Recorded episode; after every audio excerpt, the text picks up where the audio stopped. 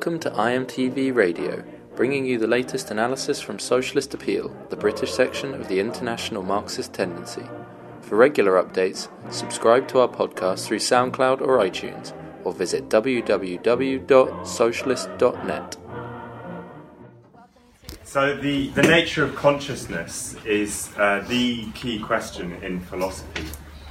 And um, the, the difficulties in coming, coming to an understanding of it, and there's no real agreement as to how consciousness arises um, in science. The difficulty science has of explaining this is used uh, by um, is used by the idealist, the philosophical idealist, uh, by religious people, etc., to spread doubt about materialist philosophy and to suggest that actually the soul really does exist. So we need to have an answer to this. Uh, and I think it's, it's, a, it's a philosophical question and a political question, actually, more than necessarily a scientific one. And science has answered so many things, but there is one real area where, where it seems to have real difficulties, and that is over this question, the question of consciousness. Uh, it doesn't really seem to be able to understand it, I think. When you, when you read you know, the scientific uh, journals, when they discuss it, you find that it's very unsatisfying.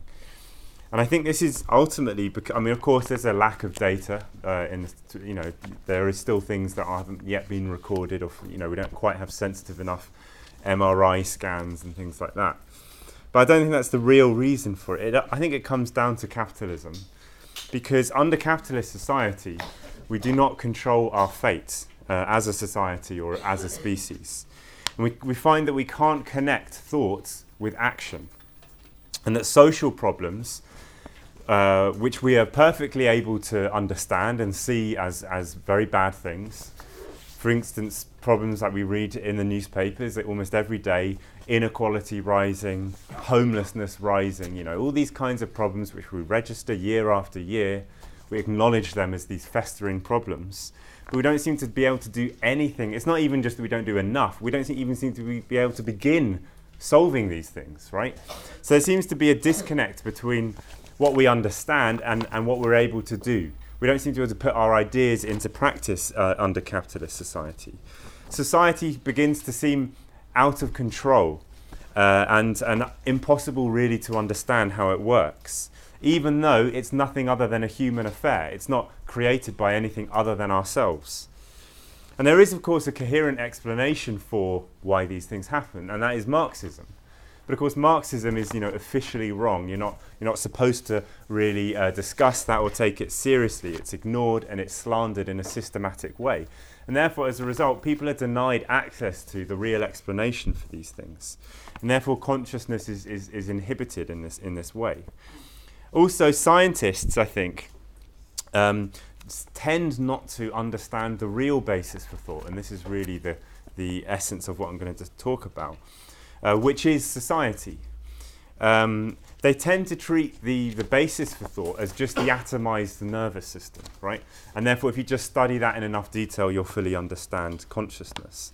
And I think this is because under capitalism, science has a circumscribed and narrow character. Uh, it is treated as a, in a purely quantitative way, you know, let, bring us re- results, give us the hard data. Uh, it doesn't really have a very deep philosophical approach usually. Uh, and it's obviously quite profit driven and, and based on short term results. And therefore, science tends to languish in a kind of mechanical materialism that also reflects the kind of bourgeois outlook uh, that dominates in society as well, a very individualistic outlook. Uh, and so this inhibits the understanding of consciousness as, as I'll describe.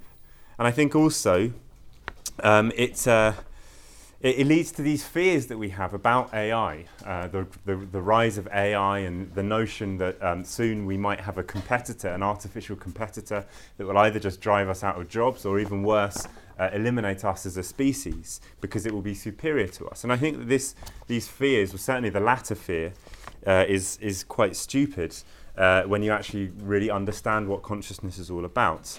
Um, but that's, that seems to be absent from the discussion. Um, so, to answer what consciousness is, I think is a question that is bound up in how we, how we understand ourselves and society, how society can, can comprehend what it needs to do and take decisions. Um, and because thought is all about is about generalizing human experience and uh, life as a whole, then of course the lack of an understanding of of uh, life as a whole under capitalism it would inevitably inhibit um, how we understand it. And I would propose that to really understand consciousness, we have to start from a historical and, and a social understanding of consciousness. We have to understand how humanity developed and gradually built up its consciousness and its ideas about itself. And we also have to understand humanity as a living thing, and, and I'll explain the significance of that uh, later. Rather than looking at it as if it pops up uh, in a finished form in each isolated individual, just as a product of their nervous system in isolation, which is how the, philo- the materialist philosophers and the scientists uh, have tended to look at it. Uh, for example, before Marx, uh, philosophers, when tackling this question, um, based themselves uh, especially on formal logic and, and, again on a bourgeois outlook, of, and on an individualistic outlook. And they attempted to answer the question, for example, Descartes you know, in this very kind of um, rigid way. And what I mean by formal logic is an approach which attempts to def- define things, you know, attempts, that attempts to sort of put things in boxes and say, well, this is this, you know, and to sort of freeze them in time and to isolate them from everything else, as if that's the real way of understanding something, rather than seeing things in their motion uh, and in their development and in their interconnections with things. So, for example, Descartes, basing himself on this approach, uh, defined in advance consciousness as fundamentally different from the material world. The material world for him is defined by extension, so things you know exist in space, and then there's some other substance, a fundamentally different substance, uh, which is mind, which is defined by thoughts, right? So mind has no extension in space whatsoever; it has nothing to do with matter. Uh, and uh, another example would be Bishop Berkeley, another famous idealist philosopher who said uh, that uh, you know you might say that ideas reflect the material world uh, or, or, an accurate description of it. But he said, I answer, an idea can be like nothing but an idea. A colour or figure can be like nothing but another colour or figure. So the conclusion from that approach, that very formal approach and, and, and an atomizing approach, is to erect barriers to understanding from the beginning, to make it impossible to to understand the relationship between life and thought or matter and thought, which is the whole, the only way you could actually understand it. Otherwise, it is baffling and mysterious. It's just some sort of spiritual substance that somehow exists. Who knows exactly uh, how? Um, and that and, and, and that approach really, I think, still prevails actually in the scientific fields.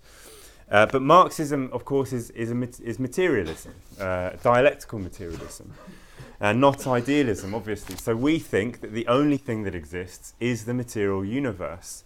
And therefore, ideas are expressions of that, or, or a form of organization of matter, if you like, a way of matter behaving. Um, but it's not separate from, and cannot be separate from matter. Um, but the question is how there, how does it arise then? Because it does seem like this very mysterious uh, thing, very different from matter, and we have to explain that. Um, what the idealists say in this scientific age that we live in is that you know you can describe how the synapses of the brain work very well. You know you can even reproduce a seeing machine if you if you like. You can create a seeing machine. In other words, you can create a camera. Um, but there's no personality in any of this. You don't understand how how someone has a personality or feels things by describing the synapses or the nervous system, no matter in how much depth. Um, that is but essentially what they would argue. And, uh, and there is a problem there. There is a problem there, and it's a philosophical problem. It's not really a scientific problem. Um, and uh, and it, this is really known as the mind body problem. How does thinking, how does feeling, how does personality, how does desire, and how does having an agenda, if you like, how does that suddenly appear in matter, which otherwise would seem to not feel anything or care about anything or want to do anything? That is really the question that we have to ask.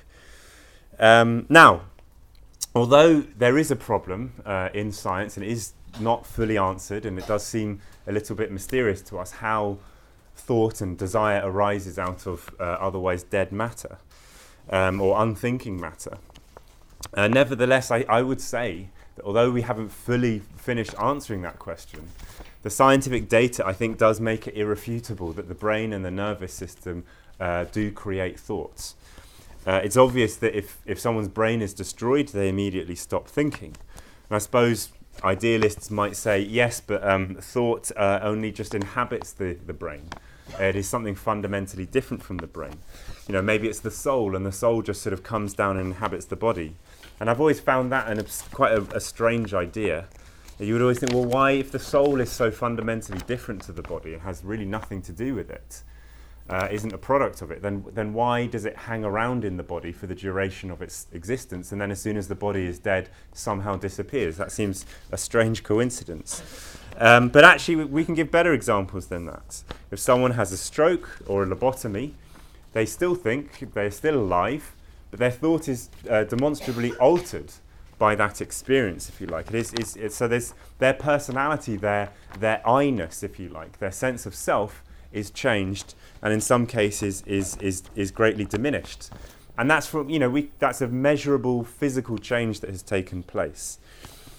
Sci- neuroscientists have also managed to show that definite parts of the brain do correspond to definite kinds of thoughts. And they've done that largely by studying uh, brain lesions, that is, where a part of the brain is missing, for, could be for any particular reason, a disease or an injury. Uh, and and in some, when people have some parts of the brain missing, that has very clear effects on their thoughts. So, for example, people with damages, uh, with certain kind of damage to their visual cortex, which of course is a part of the brain that deals with sight, um, some of them can no longer tell what is moving, even though they can register movement. So you can move something in front of them, and they can say, "Oh, yeah, something is moving." You say, "Okay, what is it that's moving in this particular scene? Is it the, you know, any particular object you could point to?" They cannot say, no matter how much they stare at it. Everything else about them is perfectly intact, but they cannot understand what is moving because of that damage to their visual cortex. There was another person with uh, damage to the area of their brain that dealt with speech. Uh, and this man, in every other way, was an entirely functioning individual, but his entire vocabulary was reduced to simply the word tan. That is T A N. That was the only word he could say for the rest of his life. He was still a functioning person and that could understand things, but literally couldn't say anything other than that word. So, again, we can see a clear relationship there between the brain and thoughts. Um, also, we know. Th- um, uh, we know how images or how sight is reproduced to such an extent that we can actually tell what someone is looking at by uh, analyzing their brain. And the way this happens essentially is that in your retina there is a grid of cells, um, and when light falls on that grid, you know, bits of the grid will you know, be hit by blue light, and bits of it will be hit by other kinds of light, and they those cells obviously are affected in a certain way. Uh, that then is fed through the optic nerve into the brain, and the brain has a corresponding grid of cells within it in the visual cortex, which reproduces that exact pattern of colours in the exact same way. And that is how we see. It's the same with sight, where there are, sorry, it's the same with uh, hearing, where there are um, sort of hair like cells in the ear some of which move when a certain pitch uh, is, is produced, others move when a different pitch is produced. And that again produces a pattern of which cells are moving and which aren't. That information is fed into the brain, and then again, there's a corresponding grid of cells that, and when that is reproduced in the brain, that is uh, essentially how we hear. Um, and this is so, as I said, this is so advanced our understanding of it that we can tell with 99% certainty if we do a brain scan of someone if they're looking at a cat or if they're looking at a house or whatever it is.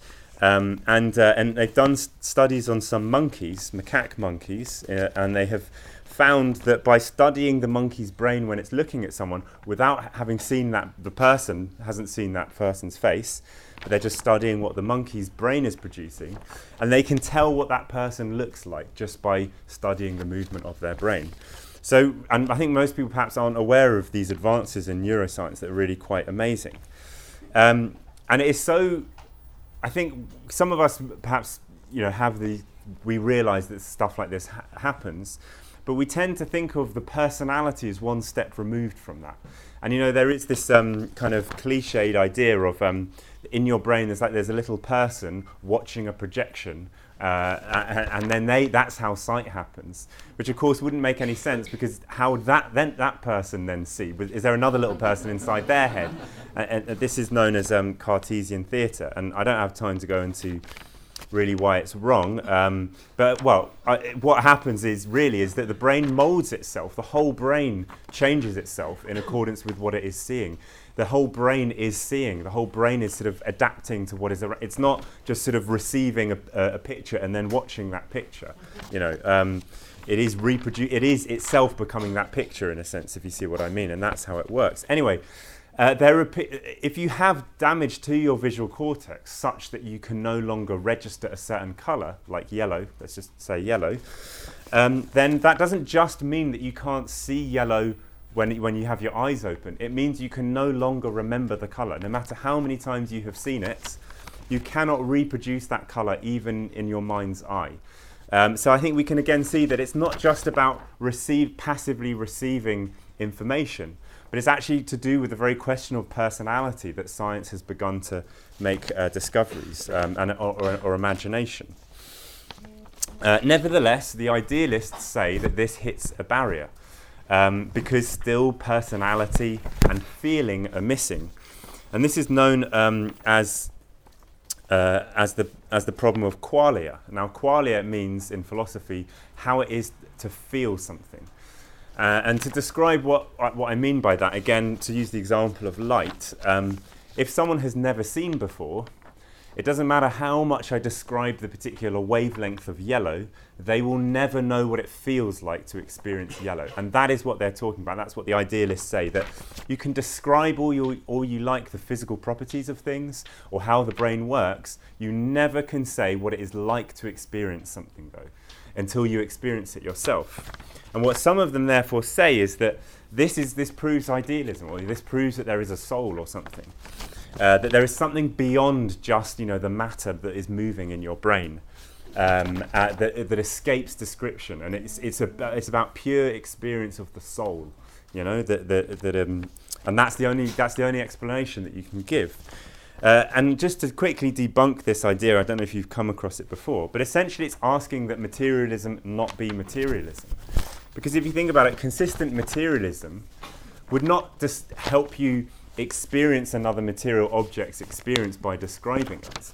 You would have to be that material object, in other words, that particular person or animal, in order to know what it is like to be that. So of course you can't I can't describe someone else's brain waves to the nth degree and then somehow be that person you know have their experiences i have to actually have their brain i have to actually have their nervous system so the demand by these idealists that uh, materialism should actually allow you to experience you know the qualia of yellowness or whatever it is by simply describing the wavelengths of it is absurd obviously experience subjective experience or feeling is obviously a product of one object interacting with another object, and it can't be experienced outside of that relationship. And that's consistent materialism. Actually, um, Feuerbach explained that a, a, very long time ago, but most of these philosophers, I don't think, ever would read Feuerbach, so they, they don't know that. Um, nevertheless, they, they still, I would say, that the idealists, to a certain extent, do have a point. Not in the sense that idealism is correct, but in that there is a limitation uh, to this science. Um, and that somehow personality and feeling does escape this science, which, as I said, has, tends to have a quantitative approach. It just looks at the part. It's very reductionistic, you know. Uh, and Marx actually pointed this out. Marx and Engels pointed this out a very long time ago. Marx wrote uh, the Theses on Feuerbach, for instance, where he says that materialism up to now has been mechanical and passive, you know. So yes, it says that the, the person is just a material thing, that there's no soul, which is correct but it, it treats that person as a purely passive thing. You know, as, as something that, as like a machine, as like a camera essentially, that just registers light coming in, but doesn't really see or feel anything. Marx points out that real materialism would explain that the, the living being or the person is a sensuous and an active thing. And that's how and why we feel things. Uh, and that gets to the essence of the matter. So, Marxist materialism or dialectical materialism I think is very different, has a very different approach, uh, philosophical approach, to the kind of crude materialism that you get in much of the sciences. Um, and it has always understood these problems. Um, Trotsky, for example, in his philosophical notebooks, which were never published in his lifetime, but you can read them now, he said the following He said, Consciousness cannot be reduced to its physiological processes, in other words, the nervous system. It must have its own laws independent of those bodily processes. Otherwise, it would confer no advantage and would merely be a costly waste. now, that might seem like a non materialist thing to say.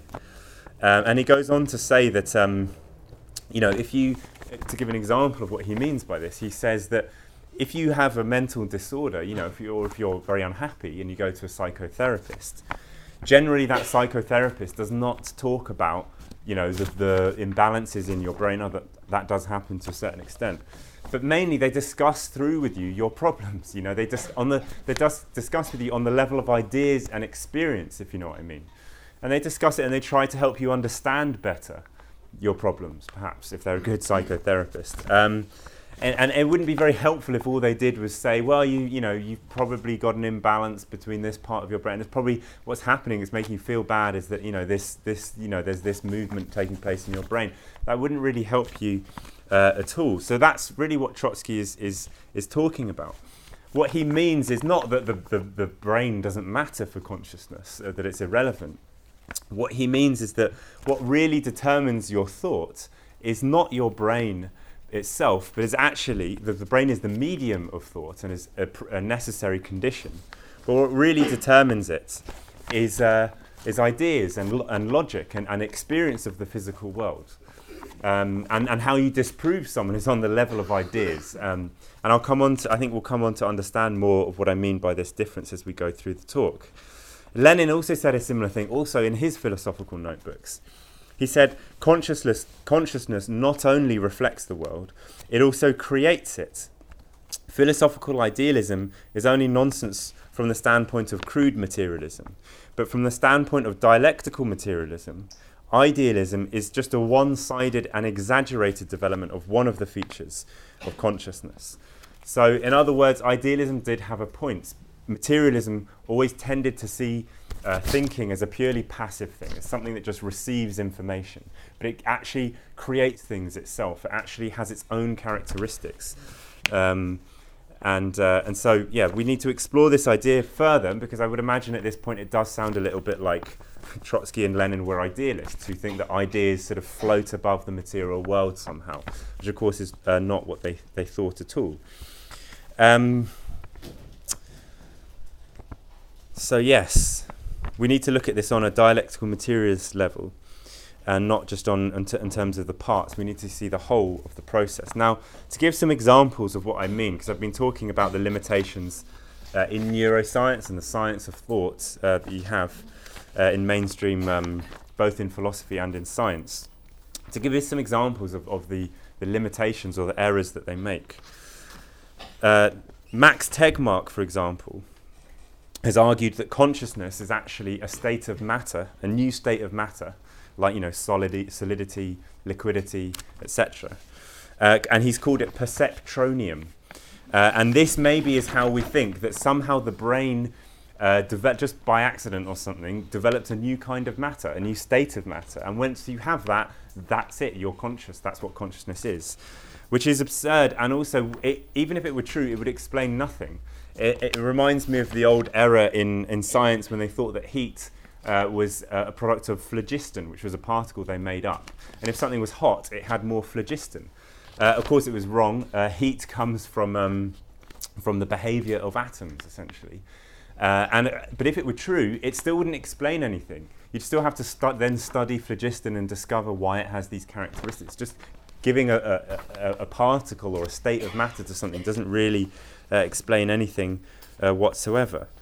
Um, to give another example, a very recent example from last month's uh, New Scientist on the 8th of September this year, said the following consciousness is amongst some scientists. A widely held view sees consciousness as the unintended byproduct of information rushing through the closed loop of connections that is the brain. Consciousness can't help existing despite serving no particular purpose, just like the noise emitted by a running engine, which has no bearings on the wor- no bearing on the workings of the engine itself. That's quite an astonishing statement. So, con- no, I can't possibly imagine what advantage it is to be conscious. In the no, hum- humans, of course, have no advantages whatsoever over other animals. I mean, really, like, how would, how does someone come to this idea? The reason, what they mean is they're studying the particles of the nervous system, and what they're saying is we don't need consciousness to explain how uh, an organism does anything. You know, we can explain me talking, for example, by studying, you know, the, the neurons moving and the, you know, the um, information going down the nervous system, and then we can study how the how the, the larynx works and how the muscles move, etc. All of this doesn't take any account of consciousness, of ideas, etc. You can explain how someone talks purely on that kind of reductionist physical level.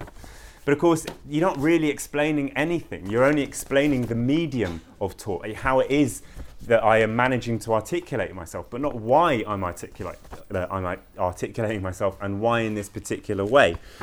Uh, that is what is totally absent from this question, and it's quite astonishing that they don't realize this gap. And if that were true, if they were true that if it were true that consciousness is merely a byproduct of an organ, like just an accidental byproduct, then surely humans today would think in exactly the same way they did a thousand years ago. Since we're the same fundamentally, we haven't really evolved at all in the last 1,000 years. We're essentially physiologically identical. But I would say our ideas and the experience that we have subjectively is quite dramatically different from what it was a thousand years ago. Well, let's take a more extreme example a 100,000 years ago, when we were still the same species, but in some cases, uh, you know, hadn't even developed, um, you know, hadn't developed art, hadn't developed agriculture. Tool making was at its absolute barest beginnings. I think the human personality and subjective experience would have been pretty different then. Um, that's something this science doesn't think is relevant at all. It, it treats that as totally irrelevant. Uh, and I think this leads on to these errors that you get uh, in uh, and this kind of concern that exists about consciousness sorry, about AI that you have. Now, there is a separate uh, concern, which I don't, I, I won't really go into because I think that's more of an economics discussion, which is what if, you know, uh, robots take over all of our jobs? And I think that's separate to this question. Um, but you know, we get this other fear that maybe robots are going to become super intelligent and sort of supersede us, and maybe they'll become really power hungry and want to destroy us. That's the kind of fear, you know, that you have in a few stereotypes in a few films. Um, and it gets this, and you know, get people like Elon Musk saying like this is, you know, a very serious threat. Uh, it could be in a matter of years that the sort of master race of, of uh, robots are going to take over. And um, sh- this really shows no understanding of what consciousness is about. It treats consciousness as if it's merely the product of fast computing. So when we get a really, really fast computer, then it will have consciousness. And you just think, well, what would it think about?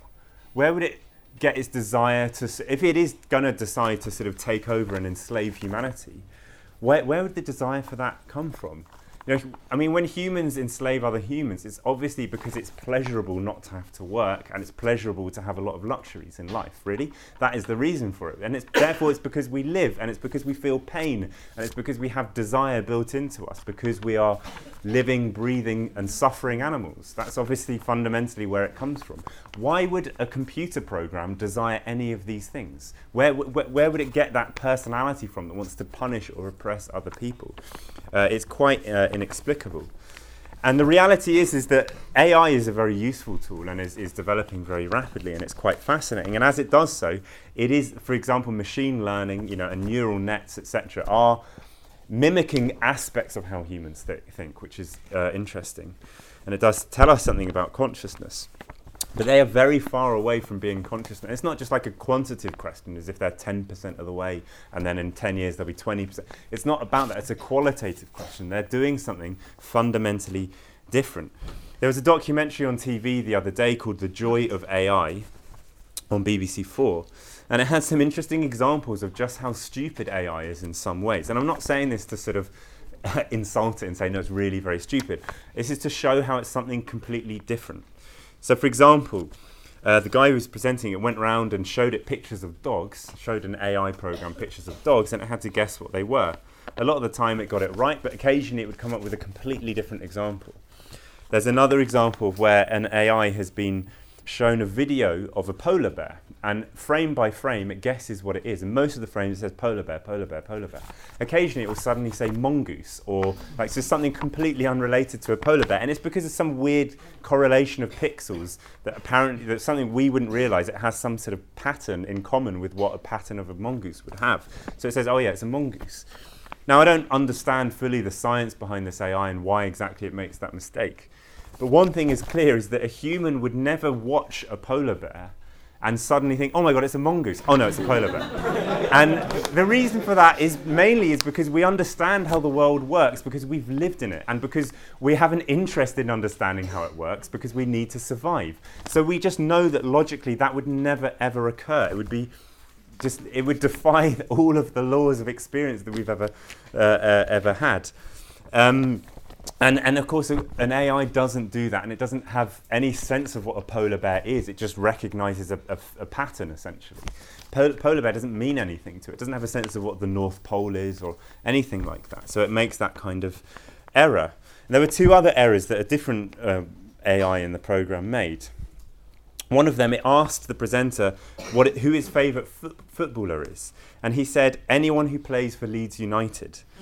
And uh, apparently, there's there's a, a 1970s program um, on the BBC called Leeds United, which is actually about a strike in Leeds, um, which might be quite interesting. And it was called Leeds United, and it because it has this sort of vast knowledge of everything that ever happened, uh, it, it it was able to draw upon that. So if for some reason it decided it was more likely that he meant that than the football club, even though it had asked him about football. So it started saying to him, "Oh yes, so did you like that? Uh, did you like that TV show?" Uh, which was bizarre. And again, no human would make that error for obvious reasons because we understand what, what what would be the more likely of the two for him to mean because we've met human beings before and we are humans ourselves. It also asked him what his favorite video game is. And he said, Well, I haven't played one for about 20 years, but the last one I played was this. And what it says is, oh, okay, did you know that there's a sequel to that coming out? And it's and he was like, no, I'm obviously not interested in computer games because I haven't played one for 20 years. Any human would pick up on that again because we've lived and we've met people and we know what it is to not do something for 20 years and what all of the implications of that are. So machine uh, learning is a step forward, but it has real difficulty in generalizing. And uh, there are some people who are saying that, for example, self-driving cars might be decades or you know even further away because they're hitting a plateau actually of their development that they they can't actually understand what is going on around them. And so they do again they similar to the polar bear example, they're driving along, they see a person and then they suddenly think it's a plastic bag and they just drive into it and, and kill them. Uh, which again no human would do. And that, there are times when i'm sure you've all had it when you suddenly glance at something and you can't tell what it is. You weren't expecting to see it and you completely misread what that object is in front of you. I think we've all done that. And then it's kind of like you suddenly go like that and you realize what it is and it's something completely different. So we do make a similar mistake but we certainly wouldn't do it whilst after we've identified it what it is um, and suddenly decide that a human is a plastic bag. Like, there's no way that that would happen. Um, and that is because of the. Um, I think it's because AI does not live. It is just trapped in a machine. It doesn't want to, to experience anything, doesn't care about anything. It's just a passive tool in very circum- used in very circumscribed, narrow uh, circumstances according to our interests. And that's why it's not going to suddenly decide, it's not going to suddenly come to an understanding of what society is and that it would, would rather enjoy being like the king or the lord of all society or something. There's just no way that that will occur. And also, I would say that the fear over the development of this is interesting when you, when you read about it. Both the fear over whether or not we might create a master race of robots, and also the fear, the more realistic fear, that they might take our jobs. When you read about that, and they always talk to scientists about this uh, because, of course, they're the people who know uh, about the science of it. And they never make the obvious point that if there are dangers with AI, that capitalism can't deal with that. Because the nature of capitalism is just to churn out technology in a competitive way with no, you know to hell with the consequences. You know and so AI will develop rapidly because it's very advantageous for companies to have it uh, and we can just watch there's all of this unfolding. We can watch jobs being destroyed. We won't be able to do anything about it because under capitalism, We don't control, we don't plan the economy. Uh, nobody ever makes that point. They talk about it as if it's purely a technological question, um, uh, when in reality it's a social question. Um, another example of the difference between AI and human thought is in memory. And this is one of the reasons that computers are very useful. Their memory is better than ours. Um, we all know this. Obviously, if you write down an essay on a computer and then you load it back up, it's exactly as you wrote it. Um, you can't remember it very accurately, of course, yourself. And that's very useful. But it also just demonstrates the same problem with computer thought, if, if you can call it thought, um, which is that they're, again, they're not alive and they don't desire anything, right? They don't want to do anything in particular. And so their memories mean nothing to him. What, the reason that human memory is so unreliable is, is, to a certain extent, it's a very good thing. Because what are you doing when you remember something? You're not recreating it perfectly, and actually, you're weighing it all up in relation to other experience that you've had. You know, you're, you're, you're thinking, oh yeah, I did that, but then since then I've done these other, and that makes me realize this, and maybe this other element of that was more important than I realized before, etc. So you're critically evaluating it in relation to yourself, in relation to your life, and your interests. And of course, that is something that um, a computer can't do and, and wouldn't want to do, wouldn't want to be flexible with its memory. We don't want it to be flexible with its memory. And that again demonstrates a fundamental difference, I think, between how, how computers work and, and what real thought and consciousness actually are. Um, and it comes down to the question of life and what it is to be alive.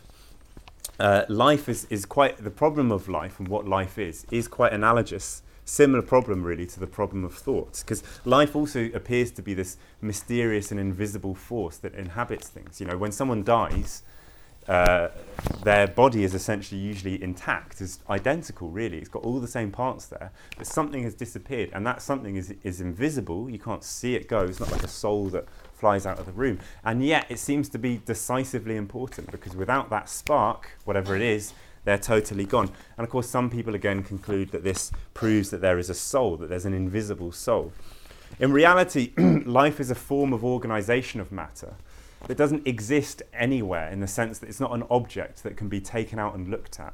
It's a form of organization across an organism, if you like, or across a species in reality. And it is built up gradually over time. And life doesn't evolve because it's good for it to exist you know, or because God wanted it to exist. It evolves simply because it can. Once molecules exist which can reproduce themselves and can find food to keep on reproducing, not for any particular reason, it just is the function of some molecules to do that. It's called RNA, which is related to DNA.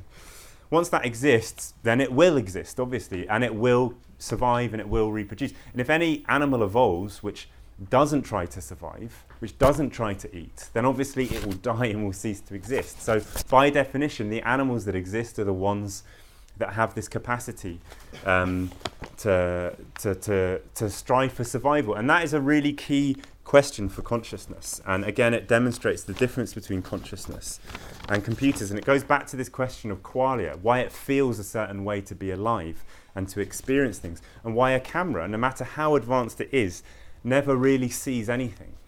You know, it registers light, obviously, and it reproduces it, but it doesn't see it. It doesn't really experience what it is seeing, if, if you see what I mean.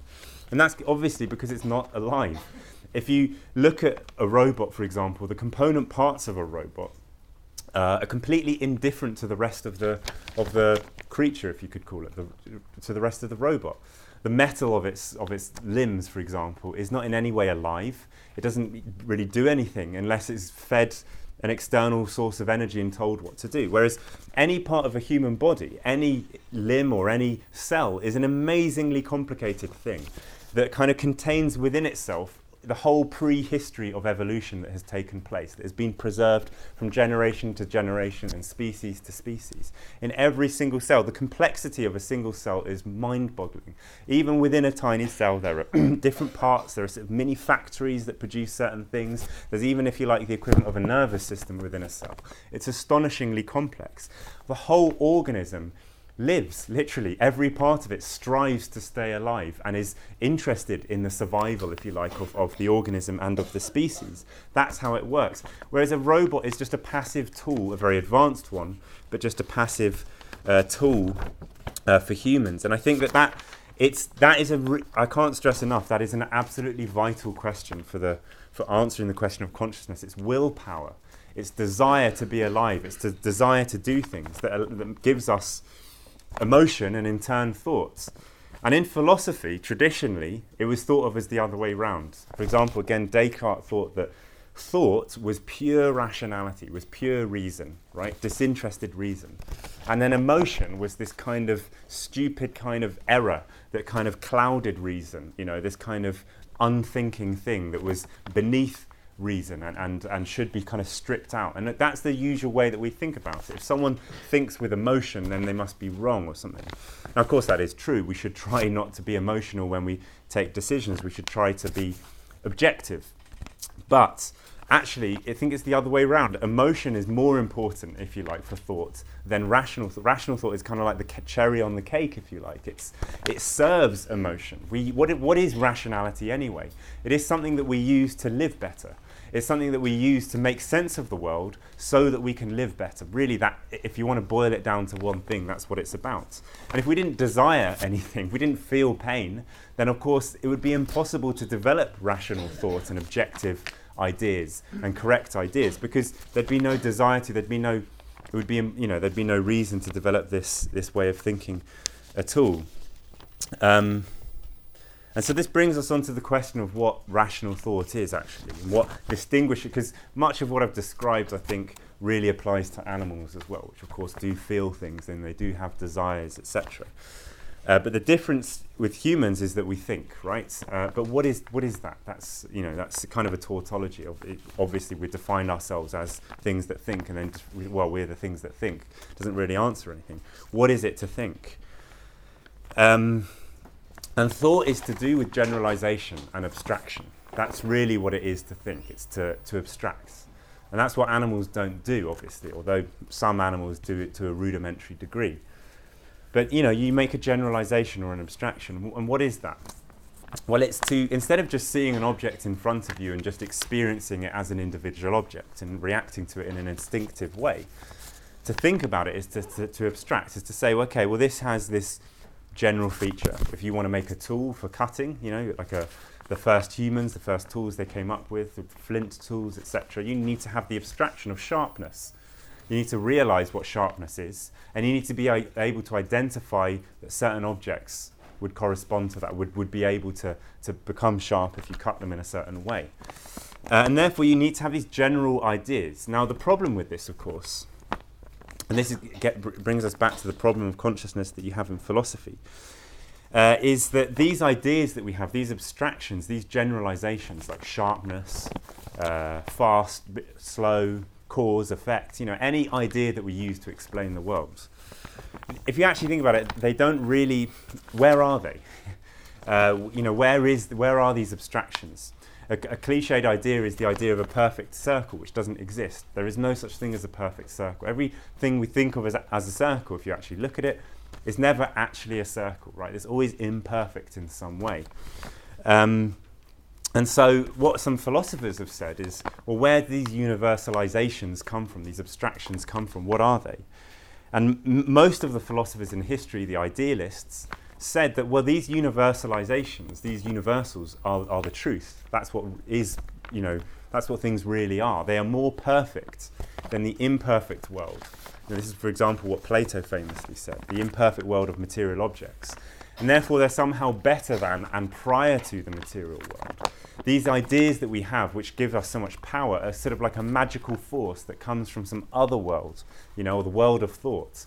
And the real world seems to be imperfect and full of death and decay and you know etc and then other philosophers like the empiricists or epicurus said that no uh, actually it's the other way around that the, the, the thoughts don't really exist at all. They're just conventions and they're basically meaningless. You know, they're just sort of things that we use to get by, but they're not true. You know, because nothing really is a perfect circle. You know, everything is every single object is different from every other object, and is always Im- imperfect, if you like.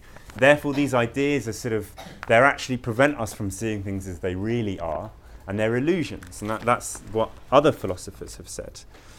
Um, and the way Marxists resolve and dialectical materialists resolve this problem of, of thought, then, and how we do have, and whether or not we have accurate knowledge and accurate ideas of things, um, is of course dialectically. Uh, and we understand that these abstractions do exist, they are real, if you like, and in a sense, they are the most true thing that there is.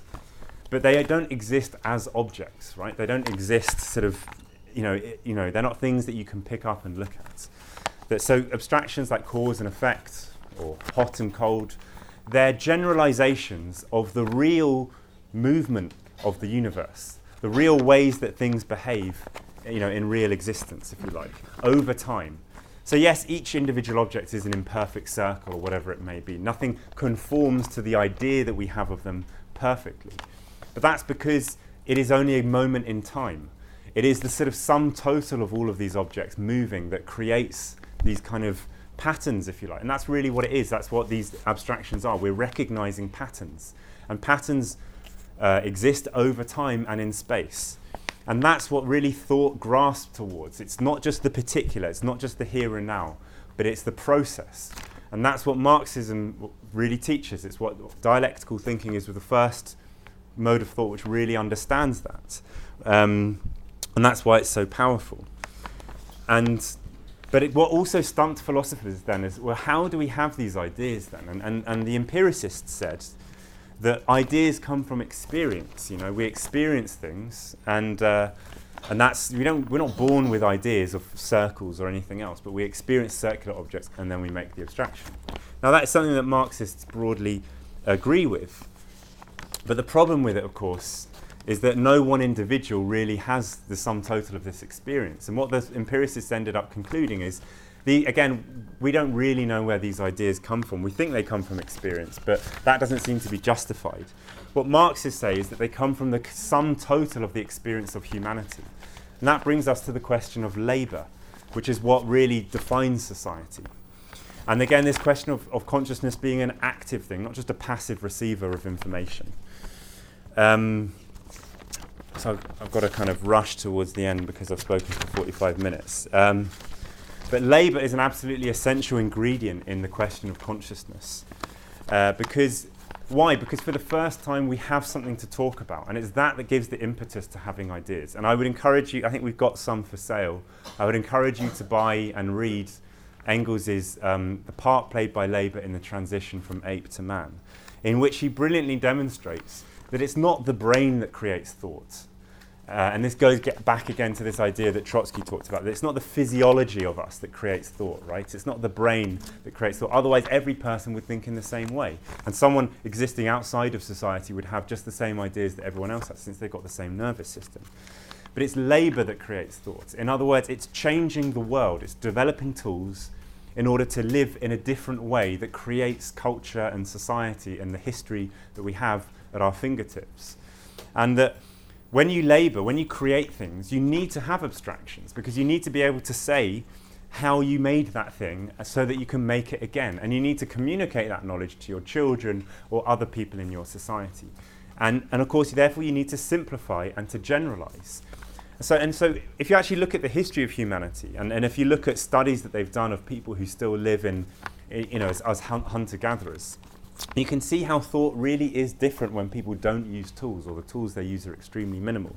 For example, there are various tribes that still exist today that are more or less uncontacted, or of course they're not completely uncontacted because people have uh, studied them. And some of them don't have numbers, uh, they have only words for a few, or like not very many, and many. And that's it. Everything that is above about four is just many. And they don't have any maths. They also don't have a creation myth. They don't have, you know, um, um, stories about how they, how their people came into being, etc. They don't have, if you like, a, a religion at all. And that's, I think, because the, the, they don't need those things, because they, they live in a very basic way, and the tools they use are extremely basic, and they live in a part of the world where that's sufficient for them to live on. So, really, consciousness and the development of ideas really does depend on the creation of tools and a more complex society uh, that we live in. And therefore, it is a social question.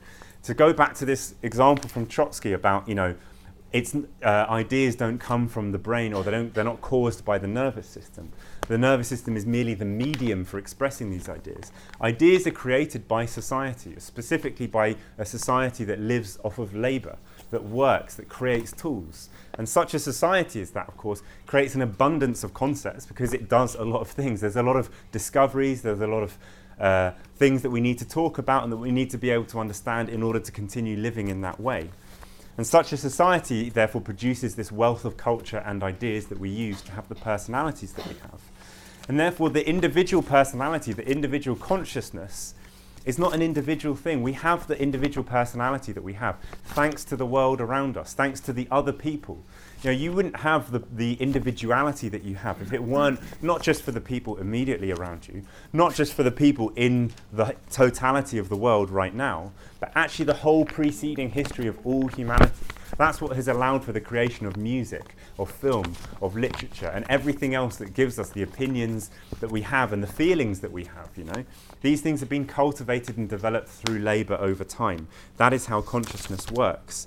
Um, it's not just the brain. It's not just having like a really advanced brain with lots and lots of neurons in it. That is not the question. That is a necessary condition, but it is not the actual cause of ideas and, if you like, of consciousness itself. Um, so, finally, really, the last thing I want to say then is that if consciousness is a social question and is produced in society, um, then of course a society that is divided against itself, a society that doesn't have any control over itself, in other words, a capitalist society, right, a society of rich and poor, is a society inevitably that is not fully consciousness, that is alienated in its ideas, that can't really understand itself. And isn't that the case today? To go back to what I said at the beginning, Marxism explains the phenomena that we see in society, explains why there is this massive economic crisis, you know. Um, but it can't be used, it can't be discussed. People are kept ignorant of that. And absolute nonsense ideas, like the ideas that you have in economics departments around the world, which are just drivel, which are just total rubbish, which don't explain anything about how economics works, and which most of them themselves more or less admit they have no idea about how. They are scientists who study this whole system their whole lives, and apparently they don't understand it. So consciousness is, is, if you like, diminished. We are not fully self conscious under capitalism as a species because we cannot understand what we are, what we're doing. We cannot control what we're doing. And therefore, to become fully conscious is a question of the class struggle. When you see phenomena like the development of the Corbyn movement in Britain, when you see people go- going out onto the streets, when you see people questioning how society is run and beginning to ask questions of how we can run it differently, that is a development in consciousness because that is society saying to itself, or a part of society saying, why does society work in this way? Why are we doing what we're doing, and how can we do it better? So it's a, a higher degree of self consciousness that has arisen um, in, through the class struggle. And therefore, to, to, the, to finish, to really attain full self consciousness, of course, we have to overthrow capitalism. We have to, as a species, collectively and consciously control our resources and our production and, and understand what we're doing and solve our problems once and for all. And, and only then can we say that humanity really is self conscious.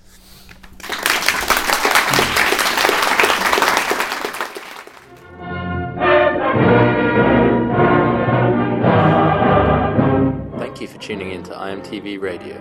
Subscribe or download the podcast on iTunes or SoundCloud, or visit www.socialist.net for all the latest news, analysis, and Marxist ideas.